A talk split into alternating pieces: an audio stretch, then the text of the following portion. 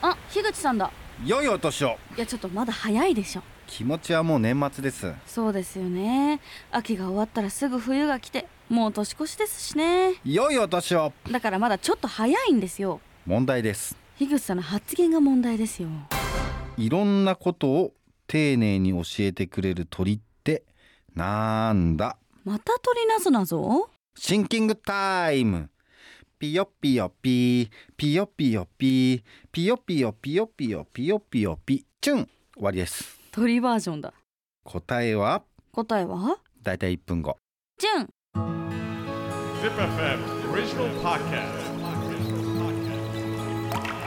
Woodcast.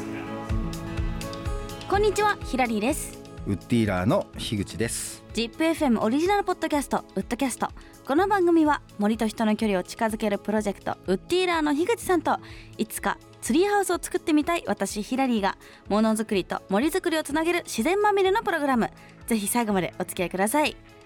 さっきのなぞなぞの答え何ですか答えははい手取り足取りうーんなる手ほど取り足取り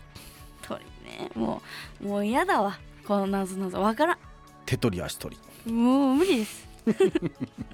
さて今回のエピソードなんですが最近ニュースを見てるとクマが出没したってこと多くないですか、はいもう最近ねなんかそんなニュース多く見かけますよねうん、トヨタの森にもやっぱりクマは出るんですか、そうなんですよいるんですよね、うんあの僕自身はねまだ遭遇したことないんですけどあの知り合いなんかも何回も見たりえーそれは森の中でもう森の中っていうかもう中自分家の庭えーとか、その子供が通学する通学路のとことか、うわ怖っ、まあ、年によって本当にもう会う件数が回数多かったりとかねへえ、大変なんですよまあ、ということで今日はトヨタの森のクマ事情について伺いたいと思いますはいやっぱこうクマは普段はこう山の奥の方にいるんですかうん、まあその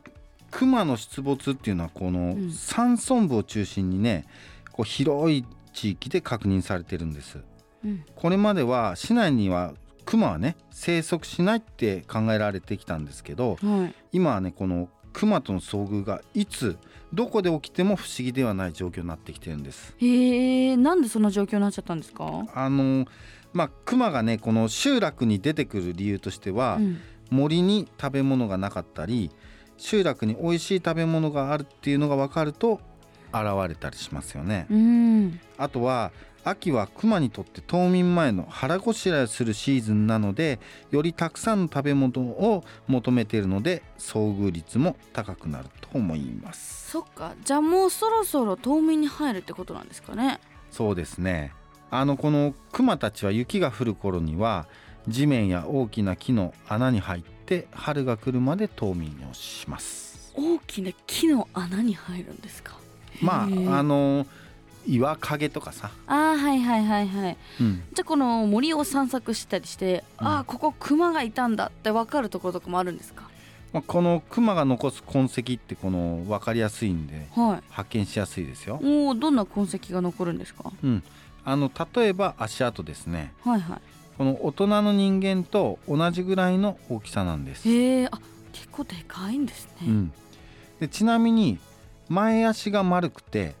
後ろ足が縦長に残るんですよ。あなるほどねそうそうそう、はいはいはいであとは糞ですね。おおあじゃあ匂いとかで結構わかるんですかねいやいやあの熊の糞ってうん食べたものがほとんどそのまま出るのが特徴でいわゆるうん排泄物としての匂いはほとんどないんですよほう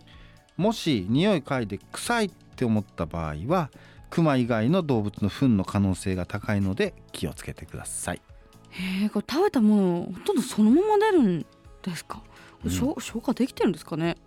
生姜できてないから出てくるなら冬眠する前にこ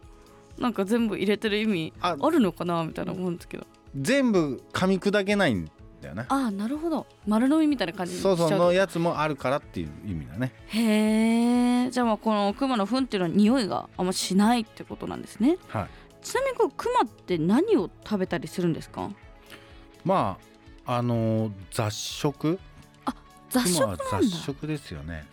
てっきりこう肉食なのかと思ってたんですけど植物も食べる、そうねなんか、うんあのー熊っていうとうんなんか北海道熊牧場みたいな、はい、ヒグマがはいはいはいなんか冬の川に入って、うん、なんかサーモン鮭とをか捕まえてそう食べてますみたいな うんそういうイメージがあると思うんですあけりど、ますね実際ねこの地域に出るクマっていうのはうんツキノマグマなんですよ、おお体長がね、まあ、1.5メーターぐらいあちょうどヒラリーさん私と同じくらいだそうそうそうそう150一緒ぐらいのセンチあの背丈なんだけどだからうんはいえっとまあ雑食でねうん野菜とか、うんそのどんぐりとか栗とあかどんぐりそういうへー木の実だったりうん野菜だったりっていうのを食べたりするんですよあね。んなでかいのにどんぐりとかで生きていけるんですか、だから雑食なんでたまには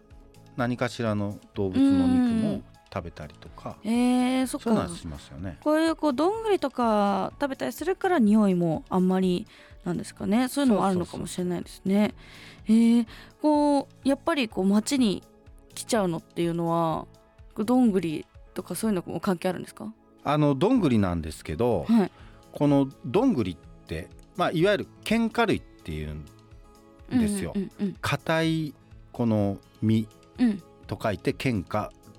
おーまあ、はい今のこのどんぐりと栗栗ねあマロンの栗栗もうんうんうんこういうのを喧嘩類って言うんですけど大体ねこの周期うん5年とか7年で不作になる時があったりするんですよ。あーなるほど。そうで以前もその、まあ、豊田市内で目撃情報がねたくさん出た時って、うんその木の実どんぐりとか栗うんがうんうん不作の年があったんですよ。あそういう時に、まあうん、人家里山のね人が住んでるとこに出没するようになるんですよ。あーやっぱこう食料求めてそうもうお腹減ってどうしようもないからそうですよね。そうそうそうほんで畑に野菜があるから、うんうんうんうんまあ、それを食べる、なるほどね。で降りてきちゃうとかああじゃあそういうこの森のこう不作とかそういうのにも関係してくるんですねそうですね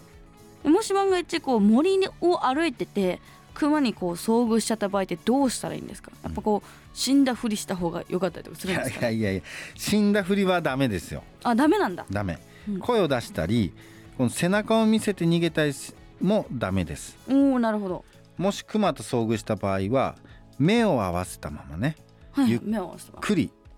後ずさりをして離れましょうおお子グマに出会った時は近くに親グマがいる可能性が高いのですぐに離れましょうねこれは聞いたことありますなんか、はいなんか一緒に行動するんですよね結構ねそうそうそうであとはこう熊が出没したの時に山に行かないのがやっぱ一番ですよね、そうですねクマはねこの早朝や夕暮れによく活動するんでうん薄暗い時間帯はやめた方がいいでしょうねおーあ夜とかじゃないんですね。うんあと一人で山に行くのはやめましょうんうんう前もってのケアとしては鈴や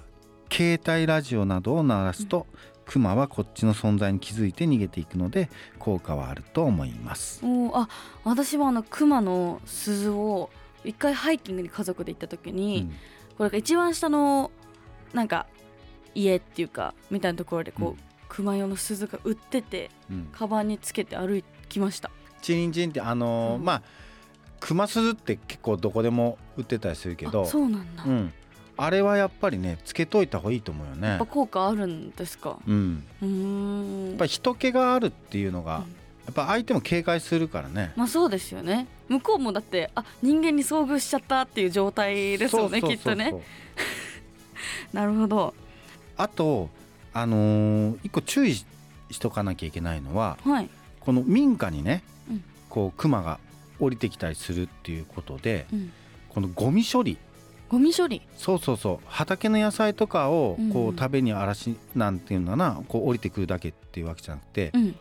人が食べたこの生ゴミとかもああ。食べちゃっってた。うんうん、なんか美味しいって思っちゃうともうそれを荒らしに来るんだそよっかね。そうですよね。うん、うん。そうなのでこの生ゴミをこう外に置く場合はきちんと蓋ができるう。うん。ゴミ。箱に入れるとかあとコンポストっていってこの土の中に入れてねうん、こう分解するそういう専用のゴミ箱っていうのがへえあったり初するめんてで知すったよ。でそういうのに入れて、あの処理していくっていうのがその要は生ゴミの匂いを出さないっていうのが一うんうん番大事で、こういうのは注意してやっておくとクマにその遭遇する可能性が低くなる。なるほど。まあ、これから熊と遭遇する機会は減っていくと思うんですけど、まあ、冬眠もしていくし山を歩く際は熊に対する備えも大切ですね樋口さん今回もありがとうございましたはいありがとうございましたウッドキャスト次回もお楽しみに